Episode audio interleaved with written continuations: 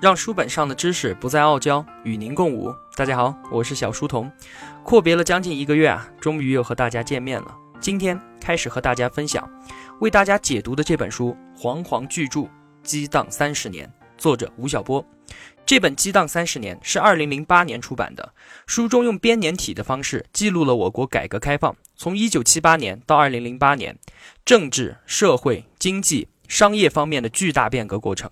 三十年风起云涌扑面而来，八千路英雄豪杰绝尘而去，激荡三十年，记录了上百位主人公，为我们铺开了一幅波澜壮阔的历史画卷。这些主人公多到我无法一一列举，只能给他们冠以企业家和改革先锋的称号。作者吴晓波并没有用传统的教科书或者是历史书的方式来写这部著作。吴晓波说，他不想用冰冷的数字或者是模型淹没人们在历史创造中的激情、喜悦、呐喊、苦恼和悲愤。历史啊，本来就应该是对人自身的描述，它应该是可以触摸的，是可以被感知的。它充满了血肉、运动和偶然性。激荡三十年是会令每一个了解它的人心潮澎湃的三十年。它展现给我们的是中国改革进程中所有个体的成功、失败，以及背后无法言语的曲折痛苦。当年那些曾经轰动一时的争论或者个案，在我们今天这一代人看来，或许早已变成了喜笑怒骂的历史故事桥段。但是啊，当我们透过时光的长河，触摸曾经离我们很远却又分明很近的中国改革史的时候，一种悲情油然而生。这也是为什么我第三本书要选择为大家解读这本《激荡三十年》，解读这段往事的原因。当今我们每一个人依然还身处在这一场巨大的翻天覆地的变革之中，我们每一个人都如同暴风雨中的沙粒一样，被改革的巨浪裹挟向前。我们应当了解这场改革从开始到现在的演变过程，这为我们每一个人在如何选择前进方向的问题上是具有巨大的指导意义的。正所谓。以铜为鉴，可以正衣冠；以人为镜，可以明得失；以史为鉴，可以知兴替。而且啊，那些曾经如烟花一般绽放过的改革先行者们，有的依旧辉煌，有的却归于尘土。但是无论沉浮，他们每一个人的名字都值得我们这些后来人铭记，因为啊，正是他们用自己的智慧、辛劳、青春，甚至是生命，填平了中国大国崛起的道路。在之前的节目里，解读一课经济学的时候，我跪拜了罗振宇；解读经济学通识的时候，我膜拜了作者薛兆丰。按照小书童的尿性，今天肯定是要跪舔吴晓波的。那我就开始了。吴晓波，一九六八年出生，一九九零年毕业于复旦大学中文系新闻专业。毕业之后就进入新华社浙江分社，从此开始了他的商业记者的生涯，一干就是十三年。在此期间，他一直在报纸上刊登专栏文章。吴晓波自己说啊，这是他锻炼自己文笔最好的途径。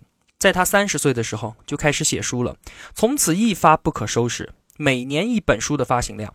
从大败局、穿越玉米地、非常营销、被夸大的使命，到大败局二、激荡三十年、跌宕一百年、浩荡两千年，历代经济变革得失纷纷面世。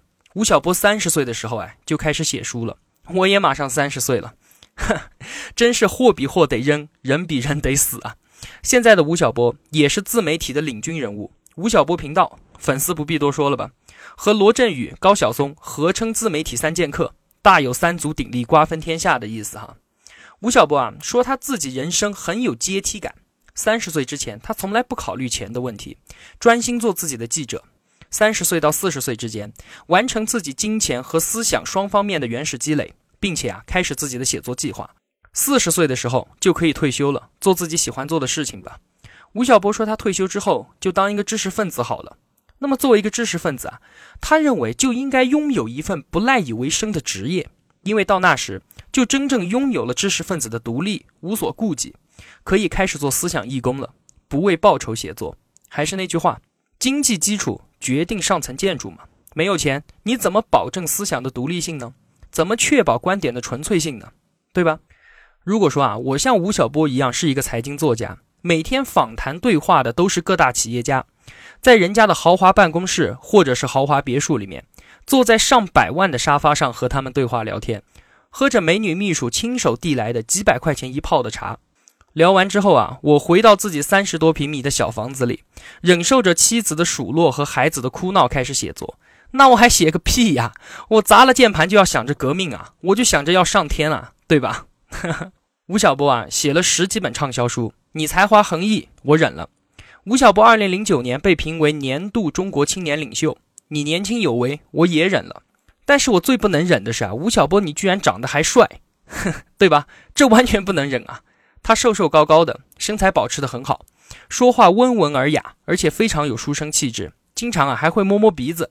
四十六岁的人了，还保持着一点大男孩的阳光可爱，而且越老越帅。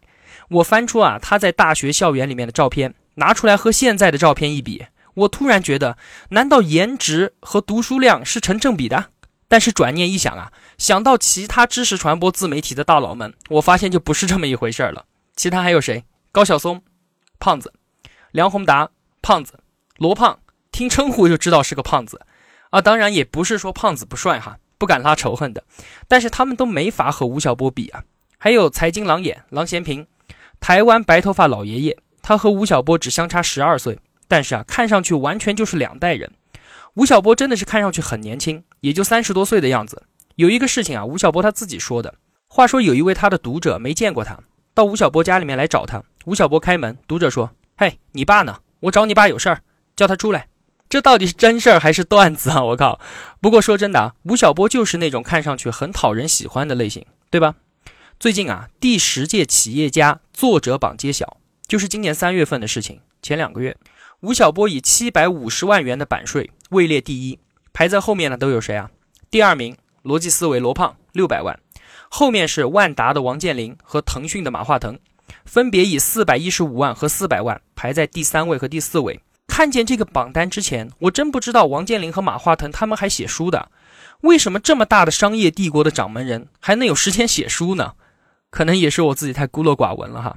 所以啊，吴晓波不仅仅是单纯的财经作家和作者，他还是企业家。二零零二年的时候啊，吴晓波就开始运营自己的图书项目。他是蓝狮子财经图书出版人，激荡三十年就是吴晓波自己的蓝狮子和中信出版社联合出版的。说回《激荡三十年》这本书，话说啊，在二零零四年的时候，吴晓波在哈佛大学做访问学者。有一天，他和哈佛大学里面几位教授啊在一起搞了一个座谈会。座谈会的主题呢是中国公司的成长之路。在这次座谈会上啊，吴晓波深深地感觉到中国企业的研究是那么的薄弱。他说啊，我们不但缺乏完整的企业案例库和信息采集系统，而且啊，都还没有形成一个系统化的企业历史变革的描述。还有关于中国公司的所有判断与结论，都建立在一些感性的、个人观察的，甚至是灵感性的基础上面。于是乎，如何为零碎的中国当代企业史留下一丁点东西，成为了当时吴晓波最想做的事情。激荡三十年的写作想法就这样孕育而生了。但是啊，我们要知道，站在吴晓波身后看待他想做的这件事情，是面临很大困难的。其实，吴晓波当时既没有经历过历史专业写作训练，他也不是学经济学出身的，唯一能够依赖的就是多年从事传媒工作的经历，让他接触到大量的商业事实，有幸能够亲历现场。可是啊，要完成一次跨度长达三十年的宏大叙事写作，对吴晓波的学术基础、掌握历史的经验、创作的技巧和方法论。都是一次考验。于是，吴晓波他开始用脚写书。他用了四年的时间，游历、访谈、对话、查阅史料、核实和写作。在二零零八年的时候，激荡三十年终于横空出世了。当时，吴晓波找到中国经济学界的泰山北斗张五常老先生为本书题字。所以啊，我们现在看到的书封面上“激荡三十年”这五个字，就是张老亲手题写的。还有啊，很有意思的是。当时，二零零四年的吴晓波啊，说自己找不到太好的工作，并且觉得没有什么更有意义的事情值得他去做的。于是啊，他和他太太在家里面算了一笔账，觉得用四年的时间来写《激荡三十年》，只要这本书能给他带来二十万的收入，那就可以了。每年五万，四年二十万嘛，就算对得起他自己四年的投入了。但是结果是啥？二零零八年，《激荡三十年》上下两册。一共卖了一百万本，每本书他赚了四块钱，哈，这个账同学们自己都会算的了吧？哈。另外啊，激荡三十年和罗胖还有很深的渊源。话说，二零零八年七月份的时候啊，吴晓波接到第一财经频道美女副总张希的电话，电话里面说：“哎，你的《激荡三十年》电视版权有没有卖啊？没卖是吧？好，留着，我要了。”第一财经决定把《激荡三十年》拍成纪录片，现在网上都可以搜得到，推荐同学们可以去看一看啊。当时纪录片的预算三百万，时间呢只有四个月而已。接到电话的几天之后啊，七八个人被临时召集了起来，聚在南京开纪录片的筹备会。会上呢，和吴晓波坐在一起的，就是从北京匆匆赶来的前中央电视台对话节目制片人罗振宇。那个时候的罗振宇啊，还没有成为今天的罗胖，他刚刚离开央视不久，还像一个江湖汉子一样，提着一把屠龙刀，四处寻找成名的猎物。那么四个编导分成了四个小组。各自分头从《激荡三十》里面扒拉材料、梳理线索，同时呢，试着联络需要采访的当事人。紧张的工作了一个星期之后，大家再次坐到一起碰头，反馈出来的问题啊，把所有人都卡死在当场了。根据两本厚厚的《激荡三十年》，编导们罗列出了一百多个采访对象。可是啊，这些人当时要么是政治家，要么是企业家，或者是经济学家，无一不是名声显赫啊。要在三个月的时间里面全部约谈采访搞定一半都是不可能的。连着开了两天的闭门会议，气氛啊变得越来越沉重，所有人都感觉到绝望，沉默着。就在这个时候啊，罗振宇的脑袋就像被雷劈了一样啊，提出一个建议说：“哎，我们索性一个当事人也不采访，我们只采访周边的观察者，就如说邓小平南巡，讲得清楚的经历者啊，起码超过十个人。再比如说讲柳传志。”采访过他的资深记者至少有两达，在这个原则之下，即便能够采访到本人，我们也坚决绕开。哎，听到这个想法，初听好像不可思议，但是细细咀嚼，却发现啊，这真是一个天才的方法论上的革命。他把拦在面前的约访难题变成了马奇诺防线，一旦绕开，豁然一马平川。罗振宇方法拯救了编导组。当即在北京和上海租下了两处简易的摄影棚，密集约访相关的讲述者。在短短的两个多月时间里面，居然一举完成了所有的访谈任务。罗胖啊，真是非常非常非常的聪明。最近他搞的 Papi 酱的广告拍卖的事情啊，同学们都知道的吧？单条视频贴片广告居然拍出了两千两百万，成为了人类历史上啊单条广告拍卖的最高价。在 Papi 酱最红的时候，把它的商业价值一把提现。从想到这个金点子，到策划，到造势。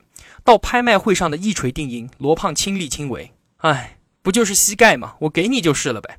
罗胖啊，一直以商人自居，他也一直说，当今社会合法挣钱是最体面的生活方式。他在 Papi 酱拍卖会之前的一个策划会上，就收八千元一个席位的门票，说是要鉴别来参加会议的人的诚意够不够。现在的罗胖啊，我觉得他身上的金钱味道还是重了一点点。理性上，我觉得这样的罗胖无可厚非，没有任何问题。我也并没有任何贬低和否认的意思。但是呢，从感性上，我更能接受儒雅的、有文人气息的、以知识分子自居的吴晓波。罗胖，你聪明绝顶，但是我们吴晓波长得帅啊。罗胖，你创造了现象级的逻辑思维。但是我们吴晓波长得帅呀，罗胖你创造了七百万罗胖叫超粘性粉丝群体，我也是其中一员。但是我们吴晓波长得帅呀，怎么地？开玩笑的哈。其实只要是愿意分享、能帮助我进步的人，都是值得我尊敬的。我也会保持这样谨慎学习的心态，面对那些站在高处不忘回头为我分享的师长们，向你们致敬。这一次。斗胆解读吴晓波煌煌巨著《激荡三十年》，我也是鼓起了相当的勇气啊！因为看了这本书之后，我觉得书内涉及到的知识量已经远远超过我自己的知识储备，所以解读的过程也是我强行拔高自己的过程。还是那句谨慎的话，解读的内容仅仅是我的学习所得，如有偏误，还请斧正。小书童在此叩首。好了，如果同学们觉得我的解读有帮助的话，还希望您能打赏一些，小书童感激一路陪伴的是这样慷慨的你。若需要我的读书笔记，请打开 QQ，在群搜索里面输入“小书童”三个字，小是知晓的小，在验证信息里面输入“陪伴”二字，通过验证之后，您就可以在群共享文件里面下载我每期的读书笔记了。也欢迎您关注我们的微信公众号，同样是“小书童”三个字，我们在这里期待与你的美好相遇，好吧？现在让我带您回顾那段忽远忽近的中国崛起的岁月，激荡三十年，一九七八到二零零八。第一讲，改革开放前的中国。